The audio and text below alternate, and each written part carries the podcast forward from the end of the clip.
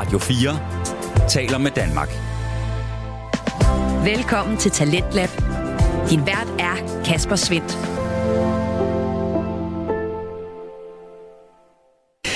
Velkommen ind til en øh, aften, hvor der bliver fortalt ret vilde historier og også bliver nørdet løs. Det kommer alt sammen i form af Danske Fritidspodcast, og du skal således høre både fra det store historiske rollespil, Choplock podcast og Frygteligt Fascinerende. Det er med andre ord en øh, ret spændende menu, jeg har klar til dig, og øh, vi kommer i gang med den lige nu. Du lytter til Radio 4. For nu, der skal vi altså have fat i det store historiske rollespil og afslutningen på deres fortælling om den sorte hånd. Det er nemlig tredje episode fra Anton Færk, Malte Dueholm og Rikke Mattis start på deres sæson 2 i den her podcast, som leverer historieformidling og hørespil i skøn kombination. Det er som sagt en øh, ny sæson, og det er de helt store historiske begivenheder, der er i spil i denne omgang. Og det er den altså igennem de her tre producenter, Anton som fortæller og lyddesigner, Malte der er game master og fører de to spillere, Kenneth Ladekær og Stine Knudsen, igennem en omgang rollespil, og så også sidste person bag podcasten, Rikke, der både hjælper med research og står for kommunikation på de sociale medier. Denne gang der skal vi altså høre enden på øh, historien om den militante bevægelse Den Sorte Hånd, som var med til at øh, antænde det bål, der skulle blive til Første Verdenskrig. Og øh, hvordan det lyder i det store historiske rollespil, kan du høre her. Der var ingen steder annonceret, at han ville være her. I kommer herned for at købe noget frokost, så står Frans Ferdinand lige der. Jeg tror, alle mulige tanker omkring, sådan, hvad sker der? Det var ikke en del af planen, og kommer han til at køre rundt på den der, den er meget tidligere, så... Jeg bliver øh, disgusted over, at folk gør det her med at række deres børn frem. Jeg synes, det er, jeg synes, det er pisse ulækkert, at de øh, vil have, at hun skal kysse deres børn, og at de på den måde tilbeder ham. Jeg synes, det er så ulækkert at se på. Kan man ændre historien med et mor? Vi er i Bosnien, året 1914. Det er en varm sommerdag. Vi er i en propfyldt bazar i Sarajevo. Det her er historien om et mor. Velkommen til det store historiske rollespil. Den østrig-ungarske tronarving Frans Ferdinand og hans kone, hertuginde Sofie, står få meter fra Mujo og Sejra inde i den propfyldte bazar. Planen var, at de først skulle slå dem ihjel ved paraden i overmorgen. Men her står de. De to er taget over grænsen til Bosnien fra Serbien, hvor de blev værvet af en organisation ved navn Den Sorte Hånd. På vejen har de mødtes med deres kontakt Vielko, som skal smule deres våben ind i byen på et senere tidspunkt. I går ankom de så til Sarajevo i Bosnien, hvor det royale par om to dage skal køres igennem byen i åbne biler. Men pludselig står de her ansigt til ansigt med kronprinseparet, og de har ikke deres våben. Med det samme, så er jeg sådan, hvorfor er han her nu? Altså, Jeg ved det ikke. hvad laver han? Jeg ved det ikke. Han burde ikke være her. Har han, øh, altså, har han vagter med ham her? Der går et par soldater bag ved ham, men altså, han er inde og give hånd til folk, og Han er tæt på. han er fuldstændig tæt på. Hvis man kigger rundt, er der så sådan knive og sådan noget i nærheden. Våben. Øh, ikke hvad der den- sådan lige hænger frem. Ja, lige nu er vi tæt på en, en tæppehandler. Du kan kvæle med et tæppe. Du har min i et tæppe. så løber vi bare. Nej, jeg tror, jeg laver sådan et øh, sådan totalt panisk, sådan fuldstændig dumt sådan scan Mm. rundt for at ligesom se, om, man, om der er noget, man kan tage, eller man kan sådan angribe ham med.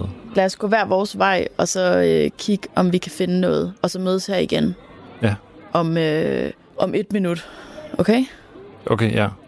Lige så snart I skilles ad, så bliver I bare forsvundet i den her menneskemængde.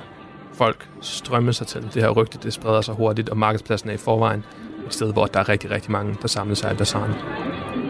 Og der er fucking ikke andet end sådan fiskehandlere og, og krydderier og alt det der sædvanlige pis, som du ved, der bliver solgt hernede. Alle de der ting, som vi bare har brug for. Dit sådan bedste bud, bud øh, efter sådan at have søgt, det er ligesom sådan nogle hjemmeredskaber, eller sådan nogle husholdningsredskaber. Du finder sådan en, sådan en stegegaffel, der sådan er rimelig, rimelig kras, som, sådan, altså som der ligesom er lavet til sådan store stykker kød eller et eller andet. ikke super skarp, men, men der, er- der er en, der sælger sådan noget her dernede. Og jeg vil sige, med de rolige laver der, så det der med at mødes efter et minut, altså med den mængde af mennesker, der er hernede, og hvor tæt det er, så har I sådan en fornemmelse af, at jeres vindue for det her langsomt lukker sig. Jo flere mennesker, der kommer herned. Og det bliver sværere og sværere at komme ind til ham. Okay, så jeg, jeg tror, jeg vender om og øh, løber tilbage, fordi jeg kan fornemme det her sådan, menneskepres. Så jeg løber tilbage for at prøve at finde dig hurtigt. Jeg tror også, jeg har opgivet det, når jeg, når jeg ser de der knive der. Jeg Ja. tænker, at vi skal slå dem begge to ihjel, og der er de her vagter bagved og sådan noget, så jeg Ja. går tilbage. Og der er en anden ting også, som der går op for dig, Mujo. Der var også noget med datoen.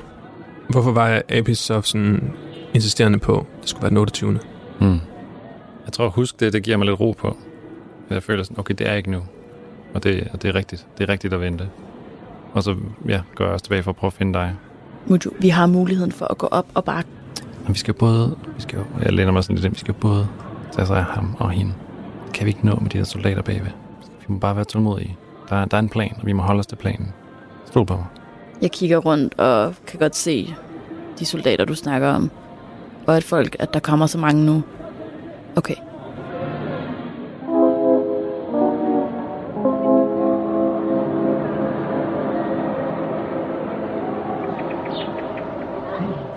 Det næste morgen, tidligt, klokken er 6, da jeg mødes med Vjelko ved Martions grav. Um, han står lidt nervøst uh, med en uh, byld under armen og en uh, lidt, for, lidt for varm, lidt for stor jakke på uh, til vejret. Det må være Vjelko. Bogdan Seracic var en ung student fra Bosnien. I 1910, altså fire år før Mucho og Sejras historie begynder, forsøgte han at myrde den østrig-ungarske guvernør for Herzegovina. Attentatet slog fejl, og Bogdan endte med at skyde sig selv med en af sine sidste kugler, inden han blev taget. Men Bogdans doktrin om at myrde lederen for at nå sine politiske mål, et såkaldt tyranmord, blev det styrende princip for andre bevægelser efterfølgende. Bogdan var med til at grundlægge Melata Bosnia, eller Unge Bosnien, som vi snakkede om i sidste episode. Og tyranmord-doktrinet blev også en integreret del af den sorte hånds ideologi. Bogdan blev i offentligheden stemplet som mentalt forstyrret efter hans attentatforsøg. Men for nogen blev han en slags helteskikkelse. Blandt andet for dele af den serbiske ungdom, som gerne ville hævne sig og løsrive sig fra Østrig-Ungarn. Det er derfor også meget symbolsk, at Mujo og Sejra skal mødes med Vjelko ved lige netop Bogdans grav i Sarajevo, her på dagen inden den store afslutning.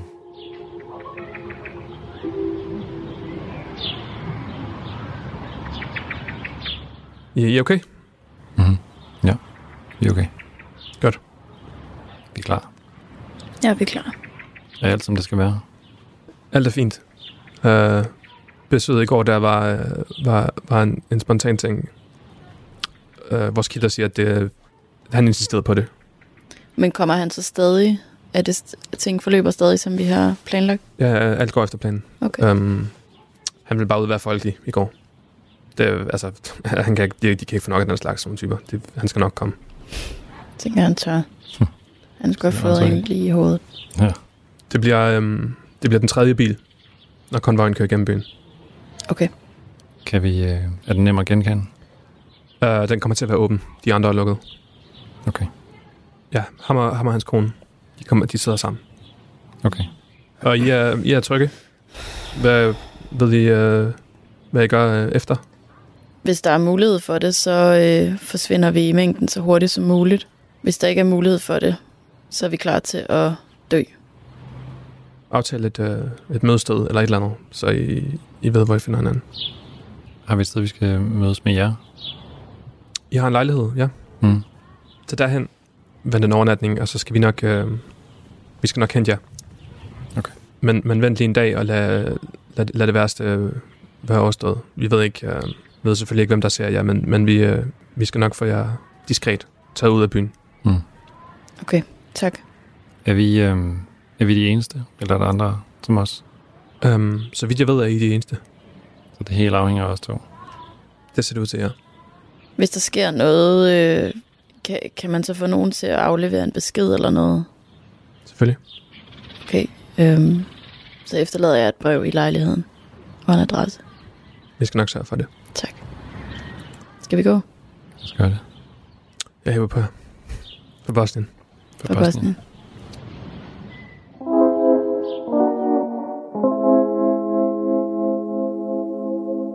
Mucho bruger den her sidste dag som almindelig borger på at vandre rundt om sig selv og gennemgå planen for i morgen igen og igen.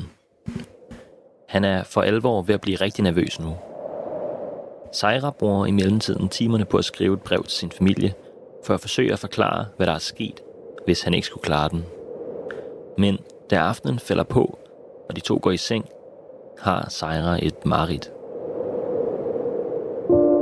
Som I falder i søvn, så finder du Sejra dig selv i solskinnet og den der milde morgenvarme tilbage i Universitetsparken. Ikke mere end et par meter foran dig står han, Frans Ferdinand, med sin høje militærhat og sin skinnende uniform. Han har sin kone i hånden, og du har pistolen i hænderne. Ved siden af der står Apis, fuldstændig ligesom det skete i virkeligheden, og giver dig sådan et nik for sådan, så nu kan du, nu, nu kan du gøre det. Du hæver pistolen og peger den imod ham, men du har simpelthen ikke kræfterne til ligesom at trykke. Den der aftrækkeren rører sig bare ikke. Og som du bruger alt hvad du, alt, hvad du kan, så har du sådan en sådan hjælpeløs følelse af, at nu begynder pistolen også at blive tung, og du begynder at ryste, og langsomt så falder den ned øh, langs siden på dig, i stedet for at du peger op på ham, og der begynder sådan at figurere sådan nogle anonyme skikkelser øh, i det der mellemrum, der er mellem dig og, og de to. Og de der skikkelser, de bliver så langsomt til soldater. Og den der hjælpeløshed, du føler i det der øjeblik, er måske det, som der i drømmen tager dig tilbage til at være et barn igen, og til at se din egen mor blive chikaneret på gaden af, hvad du dengang så som voksne mænd, og som du nu bare kan se som unge drenge, der står og vifter, vifter med deres øh, våben og får hende til at smide jakken midt i vinterkulden, og får hende til at finde, øh, tømme hendes taske ud på jorden, og får hende til at gøre alt muligt sådan ydmygende, og ligesom krænker hendes sådan ære, altså. Og det er det, som de gør ved, ved dit land, og det er det, de gør ved din familie, og sådan, du har bare den der følelse af, at der, der er ikke en skid, du kan gøre ved det. Med det sætter du dig ligesom op i sengen og har det bare sindssygt dårligt. Jeg tror, jeg er sådan far ud af sengen efter der og har siddet. Jeg jeg er sådan lidt ud af mig selv, så jeg går sådan lidt rundt hurtigt. Gnider mine hænder og sådan rører mit hår. Prøver lige at sætte mig ned, øh, hovedet mellem benene og lige sådan... Okay. Hvad så? Hvad, hvad er der galt? Jeg ved ikke. Jeg sætter mig ned igen. Sådan. Det- Jeg havde bare en drøm. Det var...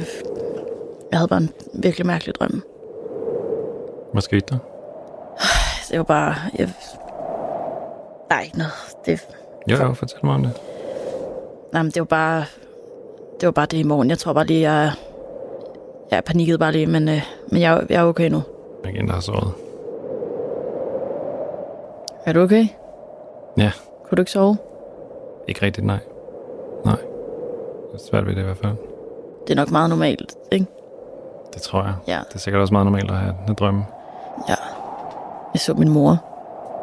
Hun gik ned ad gaden, og jeg var barn, jeg var lille. Og så var der bare de her soldatmænd, der bare ydmygede hende. Jeg kunne ikke gøre noget. Er det noget, du har oplevet rigtigt? Ja. Fucking dyr alle sammen. Det er de. Og de har taget vores land fra os i så længe. De ved slet ikke, hvordan det er. Nej. De har lige prøvet at være der, hvor vi er. De stod jo bare så på, Ja. mens vi kæmpede. Ja. Så blev det bare ved med at håne os, ikke? Hvad er klokken? Jeg ved det ikke. Jeg kan ikke rigtig mærke noget. Det er som om, jeg kan ikke... Jeg, kan ikke jeg føler mig ikke sulten, jeg føler mig ikke træt, jeg føler mig ikke vågen, jeg føler mig ikke... Slår dig på skulderen. Så hurtigt jeg kan. Kan du mærke det? Nej. Okay. Øh. Nej.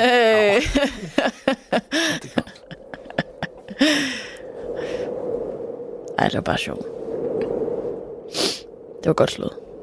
Tak. Det er nok meget godt, at jeg skal bruge en pistol, og ikke, en, og ikke slå nogen i morgen. Men hey, så gør vi det jo for folk som, det er for folk som os, ikke? Og for din mor, og for at det ikke sker igen. Det er derfor, vi gør det i morgen. I morgen bliver vi voksne. I morgen bliver vi voksne. Nå, kan du sove godt? Jeg kan prøve. Kan du sove? Jeg kan ikke mærke det. Jeg kan ikke mærke noget. Nej. Men jeg vil også prøve. Jeg kan også øh, slippe min madras ind til dig, så jeg kan også spille noget backgammon. Jeg tror sgu ikke, jeg kan sove. Så lad os spille spil backgammon. Ja, jeg tager, jeg tager den ene ende. Okay, ja, jeg kan nok ikke gøre det selv. Nej. Altså, madrassen, kan mærke, at mine fingre bare ikke er stærke nok til at holde fast. Fordi der ikke er noget sådan ordentligt håndtag eller noget. De der madrasser var altid så svære at løfte på. Og jeg tager det bare. Og kom så. Radio 4 taler med Danmark. Du er skruet ind på programmet Talents Lab her på Radio 4, hvor jeg, Kasper Svindt, i aften kan præsentere dig for tre afsnit fra Danske Fritidspodcast. Og øh, her først er det fra det store historiske rollespil, der udgøres af Anton Færk, Malte Dueholm og Rikke Matti. Og sammen med spillerne Kenneth Ladekær og Stine Knudsen, der bevæger trioen sig altså nu ind i den sidste del af deres historie om den sorte hånd. Det er den fortælling, du får den sidste bid af lige her.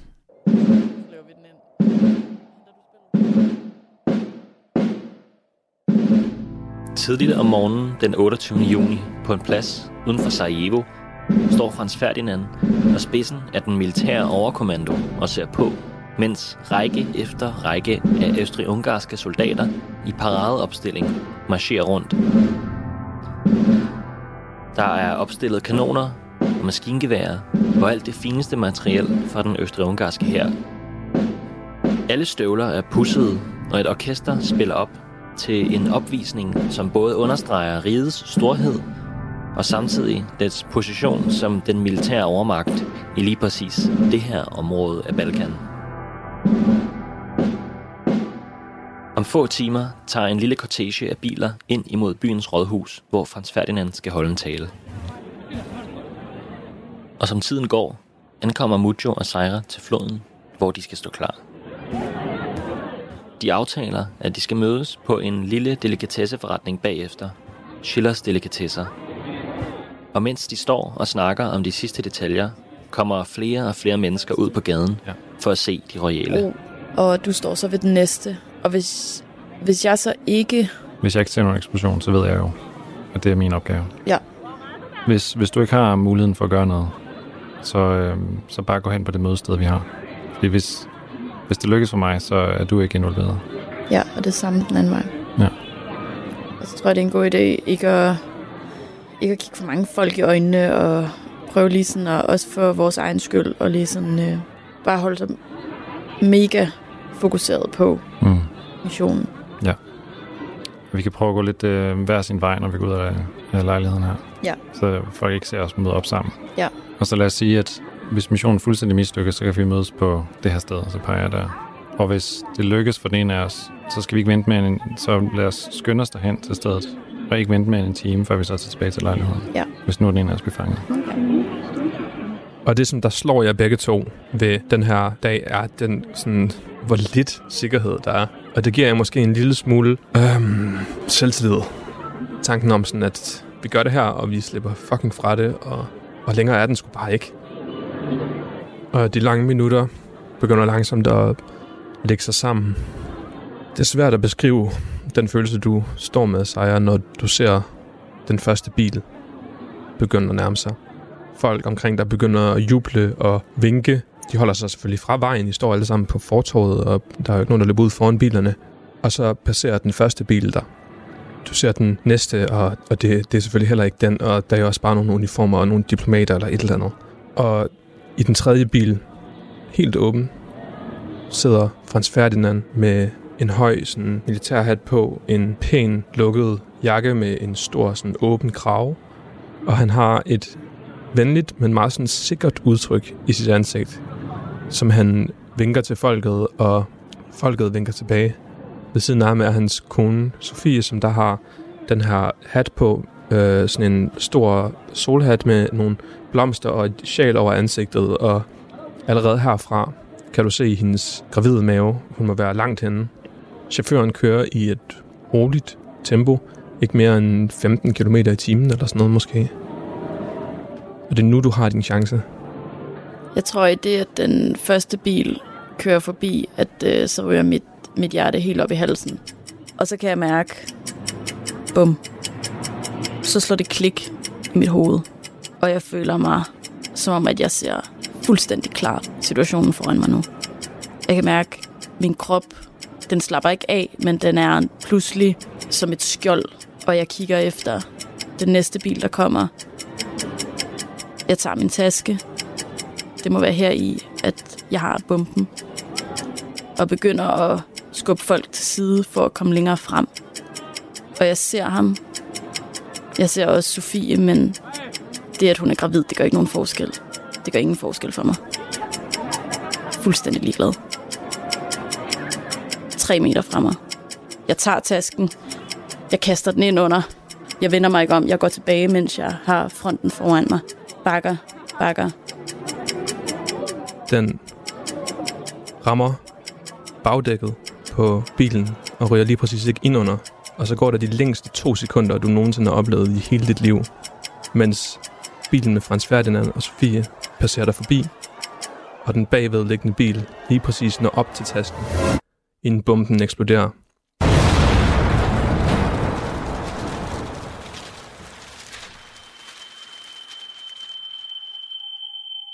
Med et, så føler jeg det hele sådan, det styrer fuldstændig sammen for mig.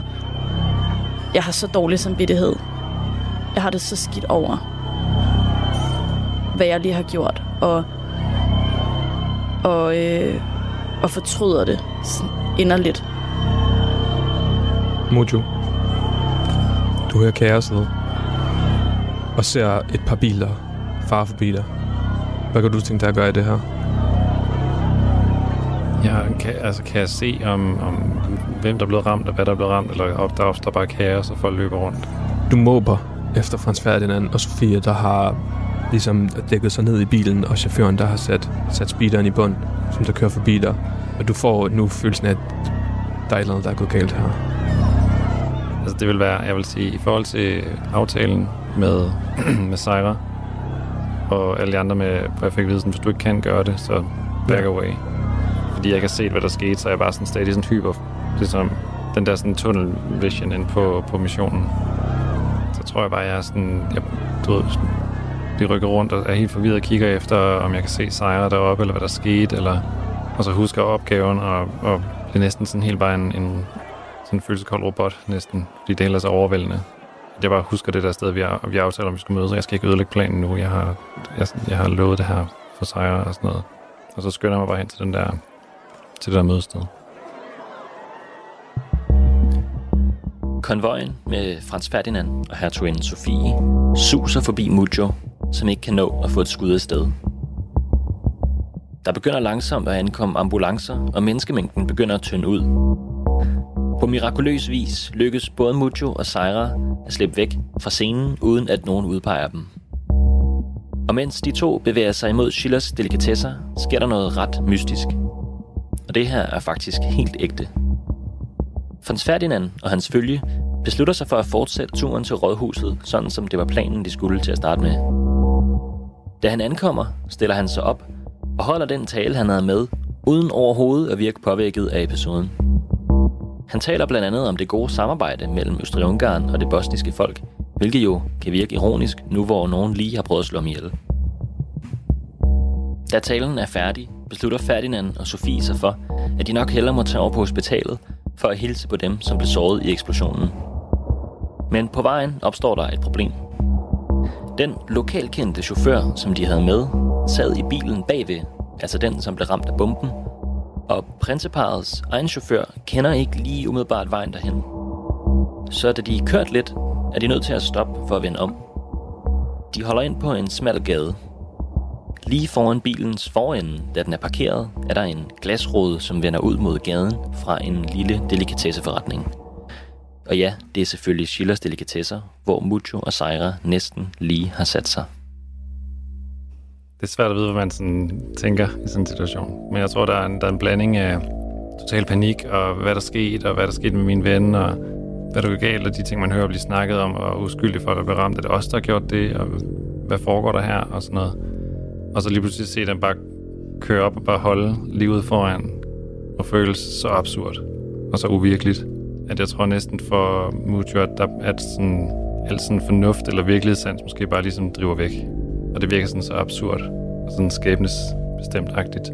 At han bare rejser sig op og bare kigger sådan helt med sådan undrende øjne og bare trækker sin pistol, og så bare går mod dem, peger på dem, og så skyder skiftvis en, en efter en, indtil pistolen siger klik.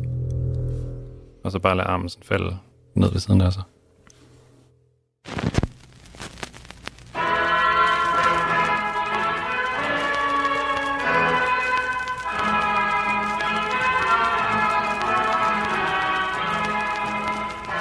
Både Frans Ferdinand og hertuginde Sofie dør af de skud, som Mujo affyrer.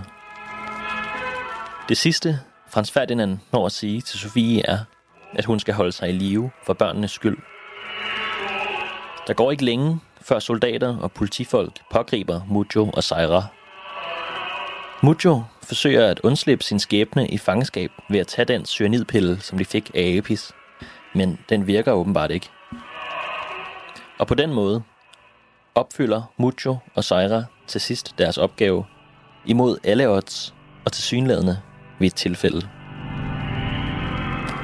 Og måske ved du allerede, hvad der sker herfra, men vi tager den lige alligevel.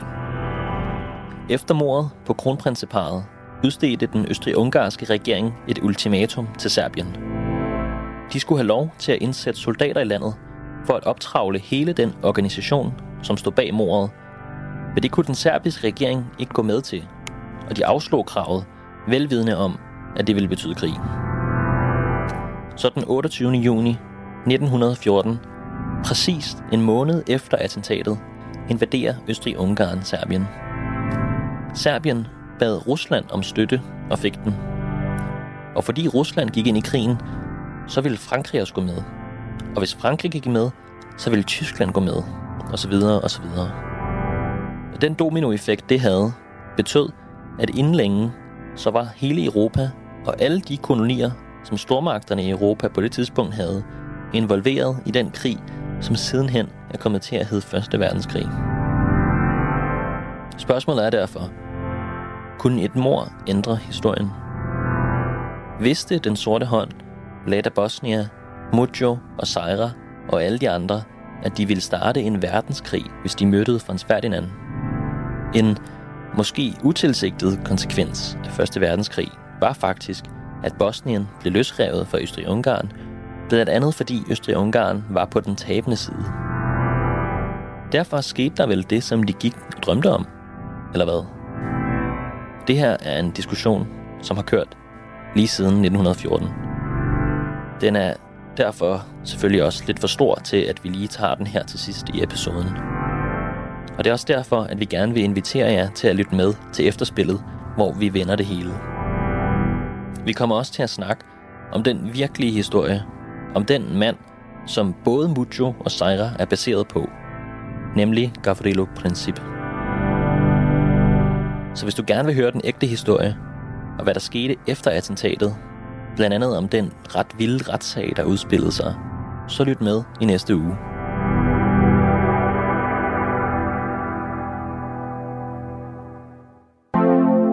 Tusind tak, fordi du har lyttet med på tredje afsnit af Den Sorte Hånd. Vi vil gerne opfordre jer til at gå ind og følge os på Instagram, hvor vi løbende lægger ting ud om de episoder, vi laver.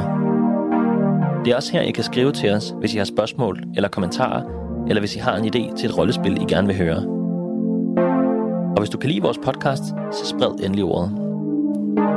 Tak til Kenneth Ladekær, som har spillet Mujo, og til Stine Knudsen, som har spillet Sejra. Podcasten står Malte Duholm, som har været Game Master og som har skrevet spillet. Rikke Matti har lavet research og har lavet grafikken. Jeg hedder Anton Færk, og jeg har stået for klipning og lyd. Tusind tak for nu.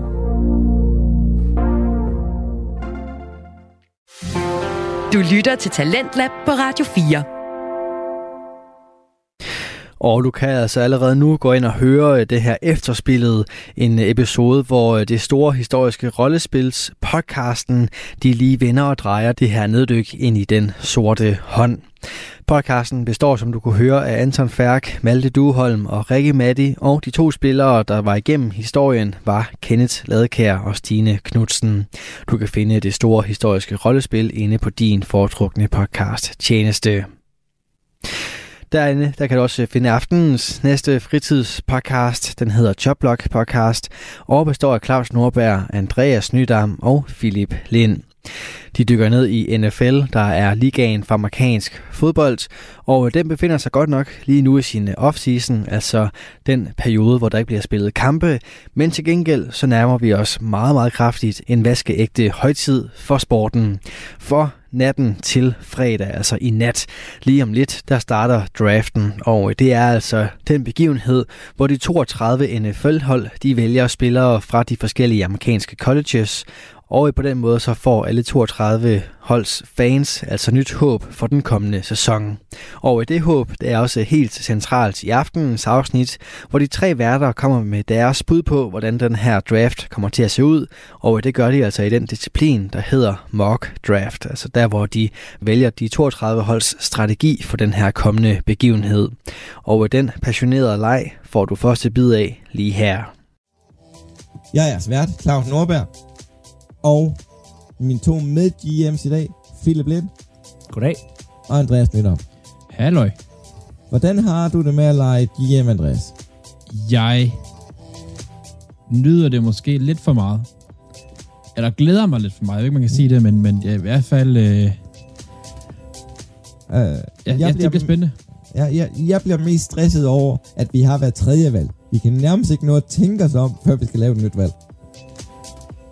Det, der, er, der er på et tidspunkt i draft rækkefølgen, rækkefølgen, Rækkefølgen har været meget i USA, har du sidste ja, tid. øh, hvor det er øh, mig, Philip, mig, Philip. Ja, det var for at få det til at gå op med jeres hold. Ja.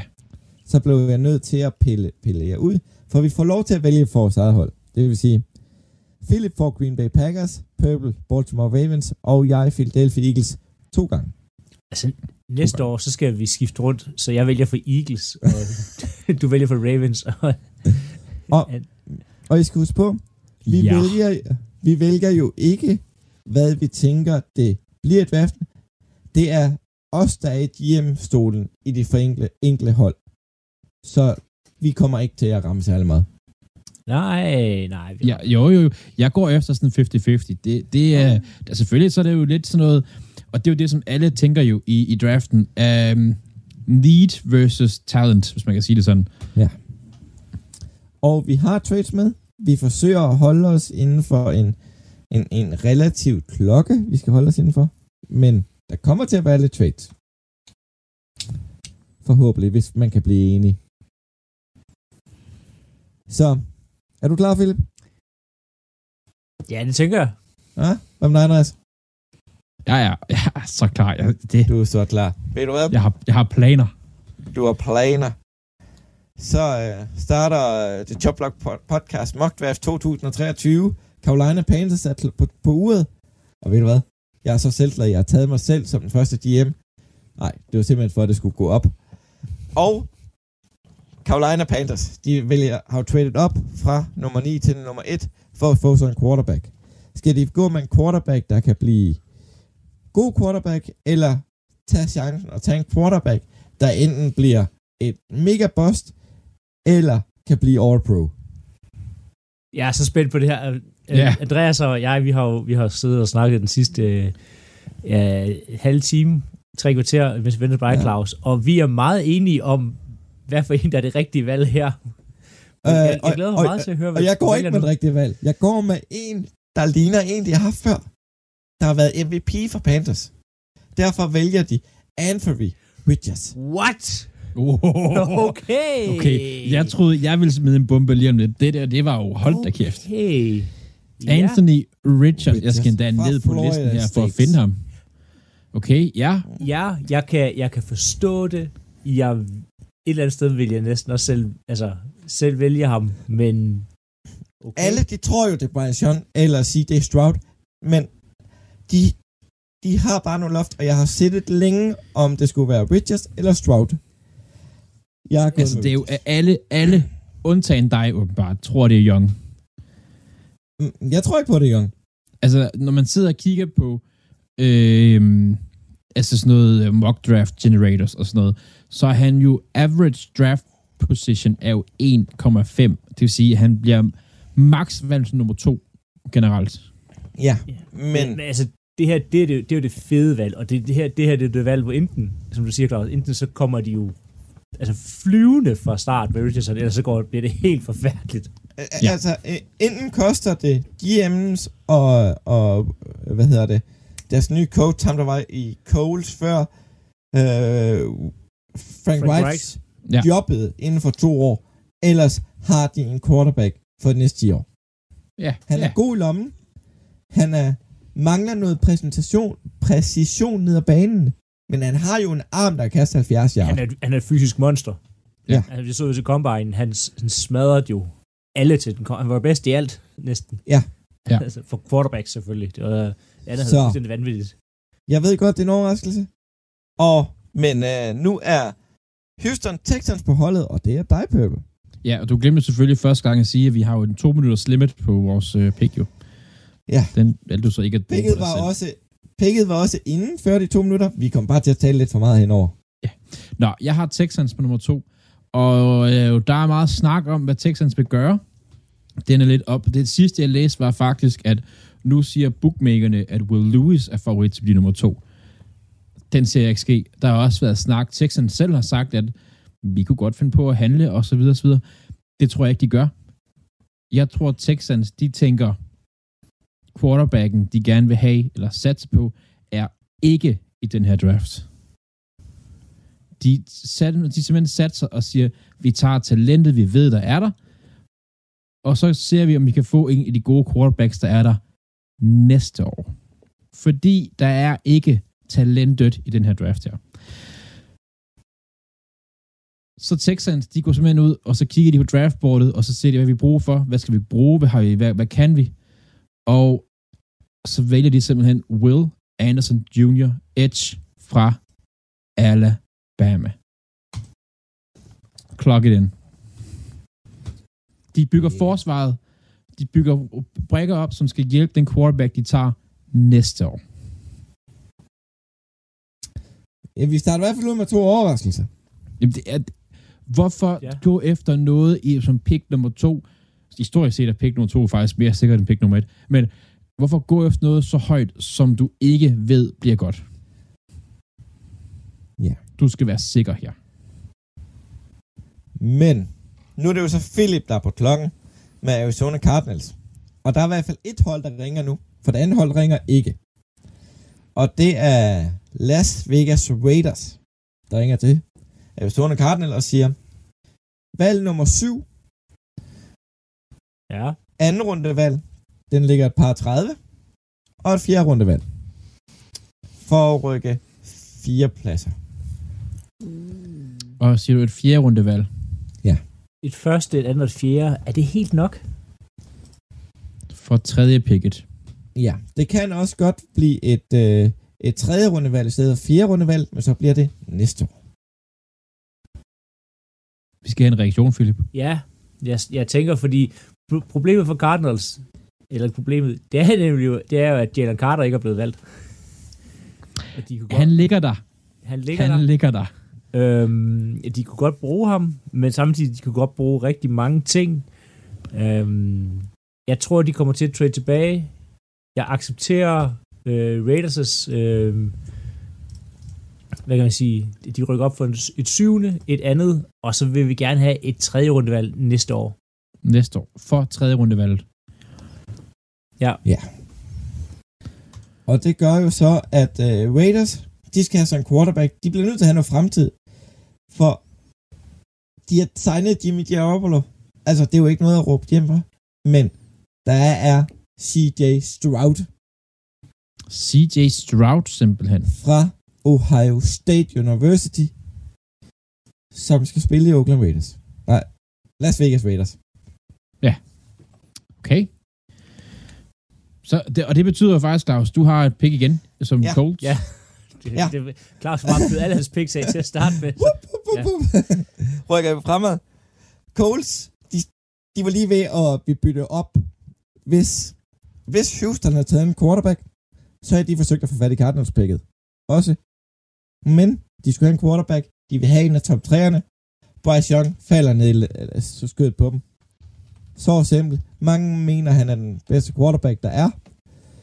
Jeg mener, han mangler noget størrelse. Og han er en... Øhm, Der er mange, der mener, han mangler noget størrelse. ja. Men han har også noget toughness, lidt som en tidligere Alabama quarterback også har, der også kan finde ud af at bevæge sig lidt. Det er en Jalen Hurts. Hvem var Jalen Hurts offensive koordinator? Steve Sarkisian, som nu er head coach i Colts. Så de vælger Bryce Young. Bryce Young. Bryce Young. Hvor der Ja. ja. det der står i hans draftprofil, at øh, han mangler størrelse. Sjovt nok. Nå. Ja.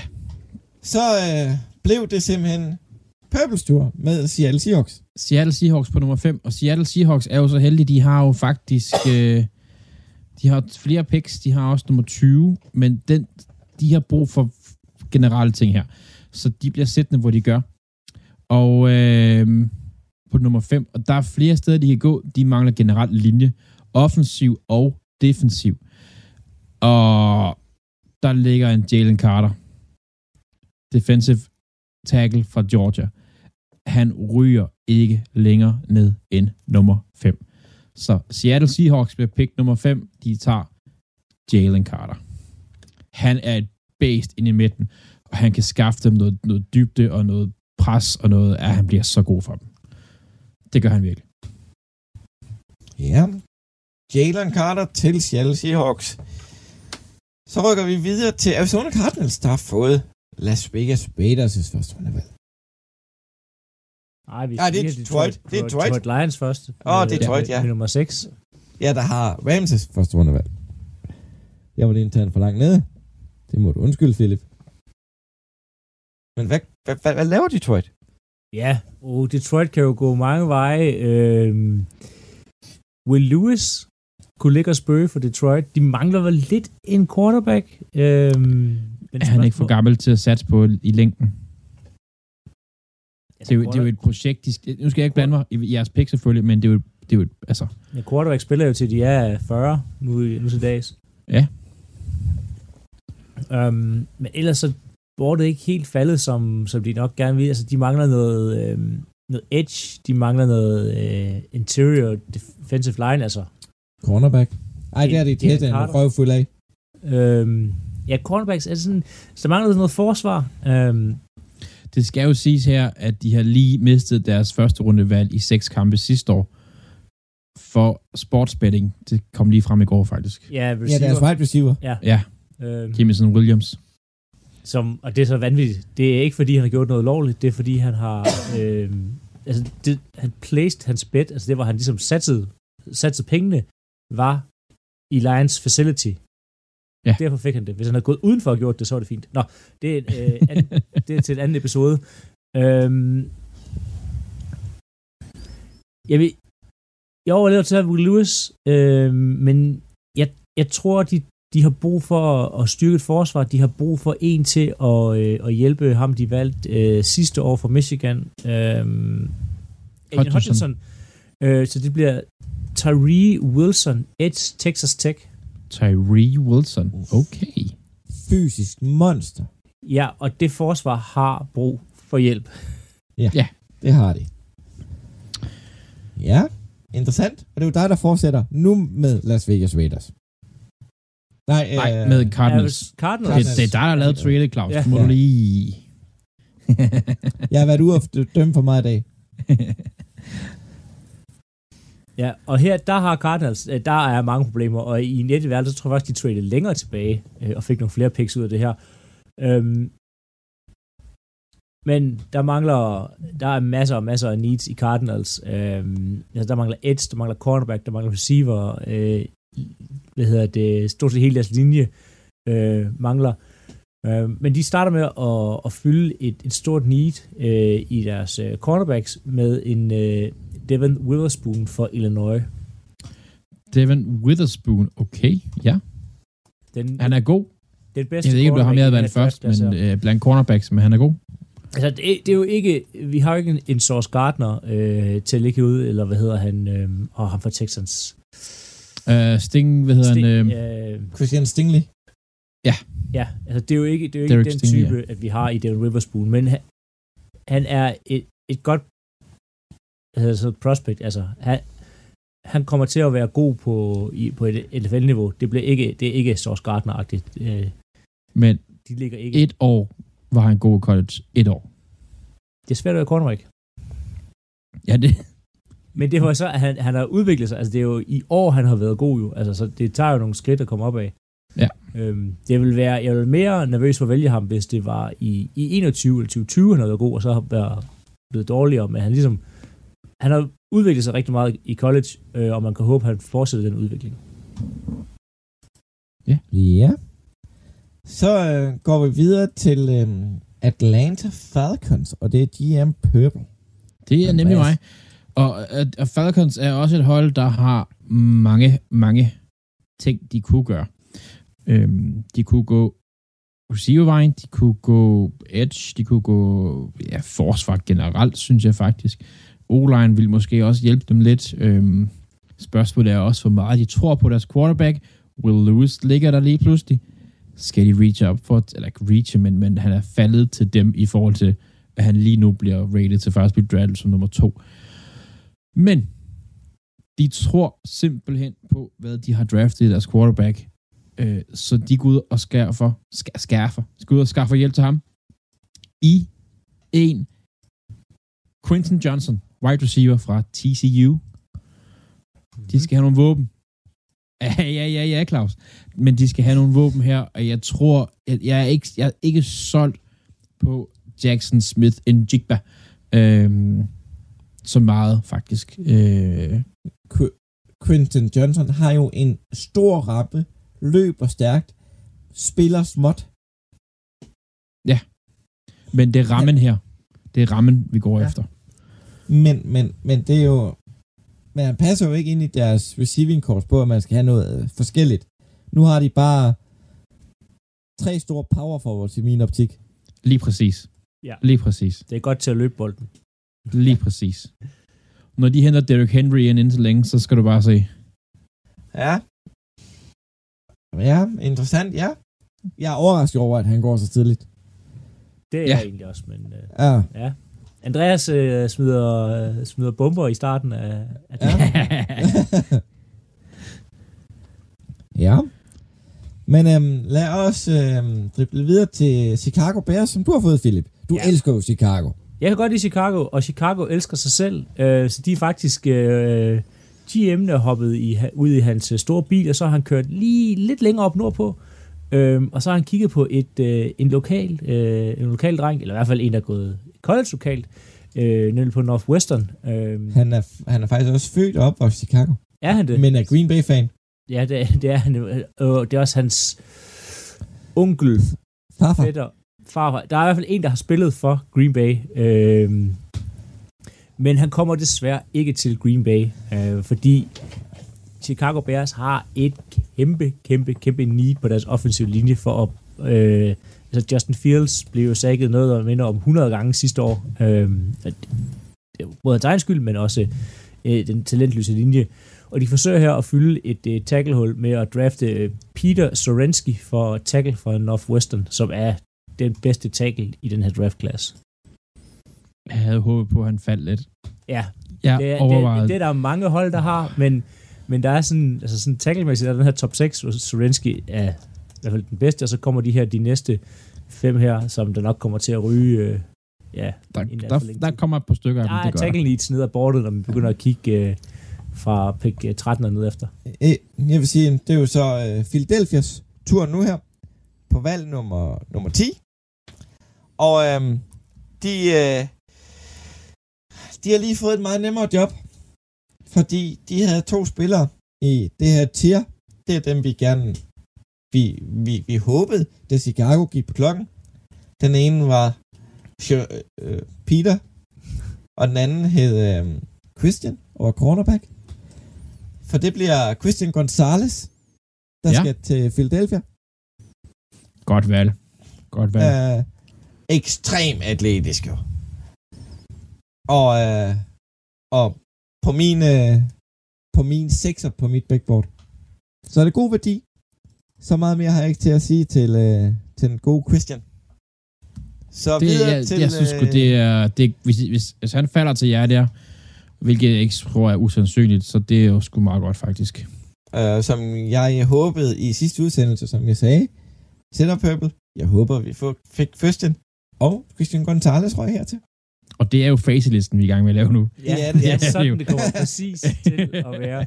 Men ja, altså det er... Det, jeg synes ikke, det er urealistisk. Han skal nok... Øh, ja, det er omkring-agtigt. Øhm, det, det er et godt valg til Eagles. Nå, Så, næste valg, det er Tennessee Titans. Og Ja, og det er mig. Og øh, Tennessee, de har et problem, fordi de havde håbet på, at en Peter Skronsky, han faldt ned her. Og de var ikke hurtigt nok til at trykke på trade-knappen. Der ligger også en Will Lewis. Satser man på ham, eller satser man på Malik Willis, man draftede sidste år, der ikke så specielt imponerende ud. De har, øh, de har egentlig nogle gode brækker rundt omkring, i, øh, i Tennessee, men de havde bare en sæson, der gik fuldstændig fra. Ja, det gik ikke så godt. Lad os bare sige det sådan. Når man kigger på big boardet, så er der en Will Lewis tilbage, der er en Smith Jigba receiver, og så er der en der er en uh, øh, Kansi defensive uh, lineman, og Luke Van Ness, som så ligger lige i toppen på, på min draftboard her. Men hvad skal Tennessee gøre? Hvad skal Tennessee gøre? Hvad skal Tennessee gøre? De gør simpelthen det. De drafter Jackson, Smith og Jigba. De tror på Willis. De skaffer hjælp til ham. Jackson, Smith og Jigba, receiver for Ohio State, ryger til Tennessee Titans med pick nummer 12. 11, undskyld, pick nummer 11. Og øh, vi har en øh, delt GM-rolle i Houston. Så den første GM, han er blevet fyret, og den anden GM, han er blevet ansat, og han hedder Philip. Jeg forstår ikke, fordi den første gjorde, synes jeg gjorde et fantastisk stykke arbejde, faktisk. Men, men, men prøv at se, hvad der ligger der, Philip. Prøv at se, hvad der ligger der. Der ligger nemlig en quarterback. Der ligger nemlig en quarterback. Hallo. Øhm, og, og de bliver nødt til at gøre det, Texans, de, fordi det, de har nu, er ikke øh, godt nok. Øhm, Som, som tidligere GM for Texans, siger jeg bare lige her, du overvejer ikke en Lucas Van Ness. mm, jo, det kunne jeg godt, men I- du bliver, du bliver nødt, det er ligegyldigt alt andet, hvad du har, du er nødt til at have nogle quarterbacks. Øh, Okay, han, men, have en god men det valg, men det valg, Andreas tog som valg nummer to. Ja, og hvis man ikke kan huske det, så var det Will Anderson Edge. Det vil Ja. sige, det- man kan sige, Så- Edge, så- Edge er blevet fyldt. Ud fra, ud fra hans, hans valg dengang, så giver det ikke en mening. Man vil hellere gå efter Caleb, øh, ham der kommer fra USC næste år. Det er ikke en mening om at dobbeltdøbe, hvis man alligevel har tænkt sig over højre Nej, nej, fordi næste år, planen er jo næste år at gå efter top quarterbacken. Men Så, så, meget. så skal du så, så skal du så loade op jo. Hey, hey, Og så må du så sige, enten så en. Lucas Van Ness ligger der, ligger en Andreas. Kalajte Kansi, Andreas, du er blevet fyret. der ligger en Deontay Banks. Brian Brands. Og de altså, vælger Will Lewis, Kentucky, for de har brug for den quarterback. de har ikke de har brug. brug De skal ikke vinde nu. Jo. De, det skal Nej, Nej, det, Texans. og det gør de heller ikke er, med Will Lewis. Nej, og hvorfor så vælge ham? Fordi de kommer til at vinde øh, næste sæson. Han skal Hvorfor lige... ikke skabe et fantastisk forsvar, som så en stjerne quarterback senere, eller talent senere, kan komme ind De og tror på arbejde det. Will Lewis. Hvis, Ja, han kom, det- hvis han falder til 12, Will Lewis. Han bliver fyret igen, ham der, den nye GM der, han bliver fyret igen. Det der, han bliver de ked af. Jeg er godt nok også uenig. Men det var nok på grund af, at jeg havde et hold uh, lidt længere hen ned ad listen, der rigtig godt kunne bruge Lewis. Patriots. Og jeg tror, det starter med T og starter med, slutter med Amba. Ah, det var faktisk noget, der hed uh, VT. Åh oh, ja, de kunne også godt. Ja, det er rigtigt. Men, men, men han minder lidt meget om, om, om en Carson Wentz, det de har fyret. Nå. Nej, der er lidt mere arm på Will Lewis, end der nogensinde har været på Carson Wentz. Men, altså, man kan være efter mange til Will Lewis, men han kan æde med med kaste bolden. Altså, Ja, det er rigtigt. det kan. Radio 4 taler med Danmark. Og vi er altså godt i gang med Choplock podcast Mock Draft, og øh, den gætteleg vender vi altså tilbage til i næste time her på Talents Lab, hvor du også skal høre fra Frygteligt Fascinerende, en øh, podcast med Maria Kudal. Men først så skal vi altså lige have dagens sidste nyhedsoverblik, hvor der bliver gættet knap så meget. Til gengæld så er der nyhedslevering i verdensklasse.